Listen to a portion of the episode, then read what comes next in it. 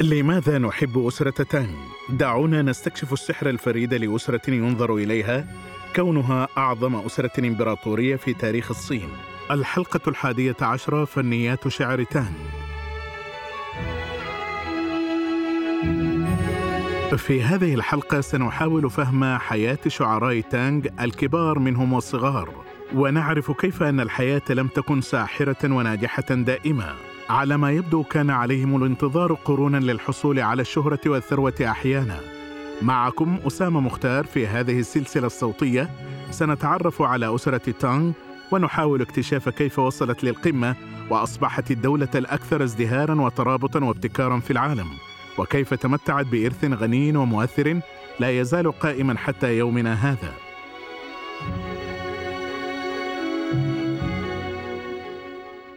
في هذه الأيام عندما يكتب الشعراء قصيدة ربما يكتبونها على الكمبيوتر أو ربما ينشرونها على الإنترنت قد يتلقى جمهورهم بريدا الكترونيا أو رسالة نصية لإعلامهم بأنهم قد أنتجوا عملا جديدا. وسيقومون بتنزيله لقراءته في وقت فراغهم في مترو الأنفاق أو لاحقا في المنزل. ربما سيحصلون على مليون إعجاب على صفحات وسائل التواصل الاجتماعي الخاصه بهم. تجري وسائل الإعلام المقابلات معهم ويحتفل بهم ويعرفهم الجميع أينما مشوا في الشارع ومن يدري ربما يصبح أثرياء. إنها طريقة اتصال مباشرة جدا ربما سيكون هناك محرر يجعل القصيدة جاهزة للنشر وربما هناك ناشر يوفر النظام الأساسي للقصيدة ولكن بالطبع لم يكن ذلك الحال خلال عهد أسرة تان. فكيف ابتكر شعراء تانغ العاديون أعمالهم؟ والأهم من ذلك كيف قاموا بإخراجها إلى جمهورهم المتلهف للاستمتاع بها؟ وهل حققوا مكانة نجوم موسيقى الروك خلال حياتهم؟ لنأخذ قصيدة لي باي كمثال. سيتعرف العديد من الصينيين على هذا العمل على الفور وربما حتى يتمكنوا من إلقائها من الذاكرة. أبصرت ضياء القمر أمام مخدعي فخلته الصقيع على الأرض ورفعت رأسي ونظرت إلى القمر الساطع فوق الجبل وطأطأت رأسي وفكرت في موطن البعيد. اولا نسمع ترجمة القصيدة وهذا بالفعل عائق. ولكن هناك أيضا عدة نسخ أخرى من القصيدة بالفعل كل منها مختلف قليلا مما يؤدي لتغير المعنى. لماذا يحدث هذا؟ لأنه طوال الطريق هناك مرشحات مختلفة غيرت روح العمل. قد يكون لديك ناسخ يقوم بعمل نسخ من القصيدة ويعطيها للناس لقراءتها. ربما قاموا بتغيير كلمة فيها وأساءوا فهم المعنى. ومرة أخرى قد تجد المحررين والناشرين يختارون النص أو يغيرونه ليناسب احتياجاتهم. ثم أخيرا قد تجد أن القارئ يفسر العمل وفقا لتجربة حياته الخاصة. النقطة المهمة هي أن بعد وقت طويل ومع العديد من الوسطاء إلى أي مدى يمكننا التأكد من أننا نشهد قصيدة ليباي بالطريقة التي أرادها لنا ونرى النقطة التي كان يحاول توضيحها ونفهم الفروق الدقيقة في القطعة. يا له من أمر صعب. تتمثل إحدى الصعوبات في أنه بعد أكثر من ألف عام هناك عدد قليل جدا من المواد الأولية التي يمكننا رؤيتها ولمسها. على الرغم من أن صناعة النشر في عهد أسرة سونغ كانت قائمة على قدم وساق لم يكن هذا هو الحال خلال فترة تانغ. كانت هناك طباعة على الخشب أو الطبع بالحفر لكن كان هذا مكلفا ومرهقا للغاية لدرجة أنه تم استخدامه فقط لطباعة الكتب البوذية المقدسة. وفي أغلب الأحيان تسللت الأخطاء إلى القصائد لأنها كما ذكرنا مرت عبر عدة أيادي. ثم هناك عامل آخر بالطبع هو مرور الوقت. من المقدر أنه لا يزال لدينا 1300 قصيدة لدوفو و900 قصيدة للي باي لا تزال موجودة حتى هذا اليوم ولكن ما مدى تمثيل أعمال هؤلاء الشعراء؟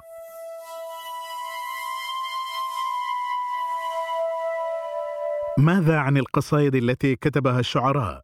لكنهم لم ينشروها أبدا وتلك التي ضاعت عبر الزمن ربما احتفظ بعض الشعراء بها بحوزتهم. وما يعرف باسم الأعمال الكاملة لدوفو. هو في الواقع 90% مما كتبه ونظمه دوفو بعد سن الأربعين. كل ما كتبه قبل ذلك كان مبعثرا في كل مكان منذ فترة طويلة. بينما تعهد بالعديد من قصائد لبا معجب يدعى وي هاو الذي زعم أنه قام برقد 900 ميل لامتلاكها وجمعها. جمع عمه القصائد الأخرى. ووقع المزيد في أيدي الأحفاد الذين اعتزوا ببعضها وأهملوا بعضها. لذا نحن محظوظون بأن يكون لدينا أي أمثلة على أعمال الشعراء القدماء. كان عدد قليل جدا من الشعراء في ذلك الوقت يحتفظون بسجلات للأجيال اللاحقة لشرح كيفية كتاباتهم لأعمالهم. لماذا استخدموا كلمات معينة؟ أو لماذا رفضوا بعض الأسطر التي ظهرت؟ في المسودات السابقة. لكن كان هناك من فعل ذلك نيابة عنهم كما تعرفون كانت تشانغ آن عاصمة تانغ مدينة كبيرة ومثيرة جذبت العلماء والطلاب من كل أنحاء العالم. وكان أحدهم راهبا يابانيا عرف فيما بعد باسم النابغة كونغ هاي جاء إلى أسرة تانغ لهدف بسيط هو فهرسة أكبر قدر ممكن من ثقافة تانغ. ثم أخذها مرة أخرى إلى اليابان حيث يمكن نسخها. بعد عشرين عاما أو نحو ذلك في عهد أسرة تانغ بالصين عاد النابغة كونهاي إلى اليابان ومعه ثروة من الوثائق. والأهم بالنسبة لنا كتاب الأطروحة الشعرية بعنوان وانشينغ مي فولون يعد في الأساس كتابا عن كيفية كتابة شعر تانغ. وفيه يكشف عن أن الشعراء الموظفين ربما ليسوا أسماء كبيرة ولكن أي منهم يخرج لقضاء ليلة ممتعة كان يستخدم كل ما يصادفه لنظم الشعر. وردت فيه قواميس القافية والبطاقات التعليمية لاقتراح الكلمات والإرشاد إلى الأغاني الصحيحة لاستخدامها. تماما مثلما يذهب الناس اليوم إلى الحانات والنوادي لرواية القصص أو النكات أو غناء أغاني البوب. اجتمع الناس معا لقراءة الشعر وإلقائه آنذاك. يعتبر نوعا من الليالي المفتوحة لشعراء تانغ بمهارات من جميع المستويات. كان بمثابة غرفة دردشة للشعراء تقريبا حيث يمكنهم الاختلاط وتبادل الأفكار والعمل كشبكة دعم متبادل. لولا ذلك لما كانت هناك آلية ليلتقوا ببعض.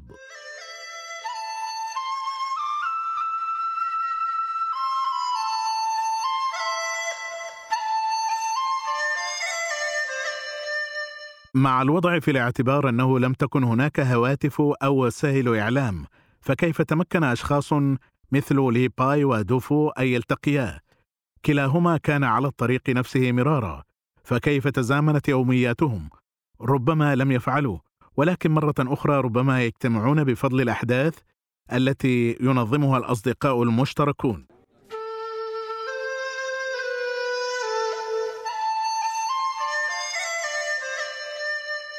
أحب أبي ناكومارو وهو الطالب الياباني الذي بقي ليصبح مؤتمنا عند الإمبراطور شيوان سونغ لأسرة تانغ الشعر ويعرف العديد من الشعراء المهمين في ذلك الوقت.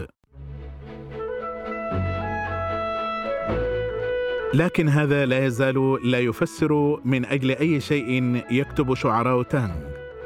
تعد الروابط العائلية امرا بالغ الأهمية للقصة.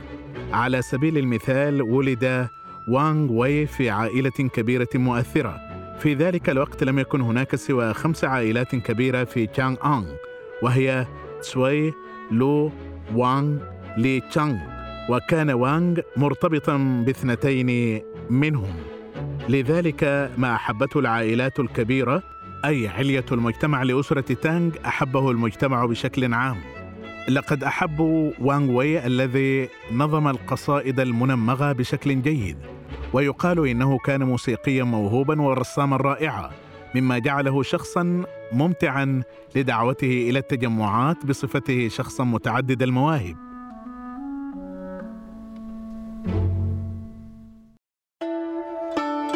كان ليباي أقل حظا عندما يتعلق الأمر بالتواصل ومع ذلك فقد تمكن من تكوين سمعة طيبة وقاعدة جماهيرية وإن كان ذلك بعد فترة طويلة من وفاته. لم يكن المفضل لدى الجميع بل وصفه البعض بأنه وحشي. إنه قطعا ضايق العديد من المعلمين دون قصد ومع ذلك فقد حكم عليه التاريخ بأنه شاعر جليل ومساو لأكثر الأشخاص ارتباطا وتميزا في ذلك الوقت. ويقول البعض إنه كانت لديه خمسة أهداف مهمة في حياته الشهرة والسفر والخلود وتكوين الصداقات والشرب. كان بالتأكيد مشهورا جدا بالهدف الأخير حيث كتب دوفو قصيدة بعنوان الثمانية الخالدون لكأس النبيذ. تحدث فيها عن مجموعة من مشاهير أسرة تانغ الذين كانوا مغرمين بالكحول بمن فيهم لي باي. ظل لي باي يتمنى الشهرة طوال حياته لكنه توفي في غموض عن عمر يناهز الستين عاما.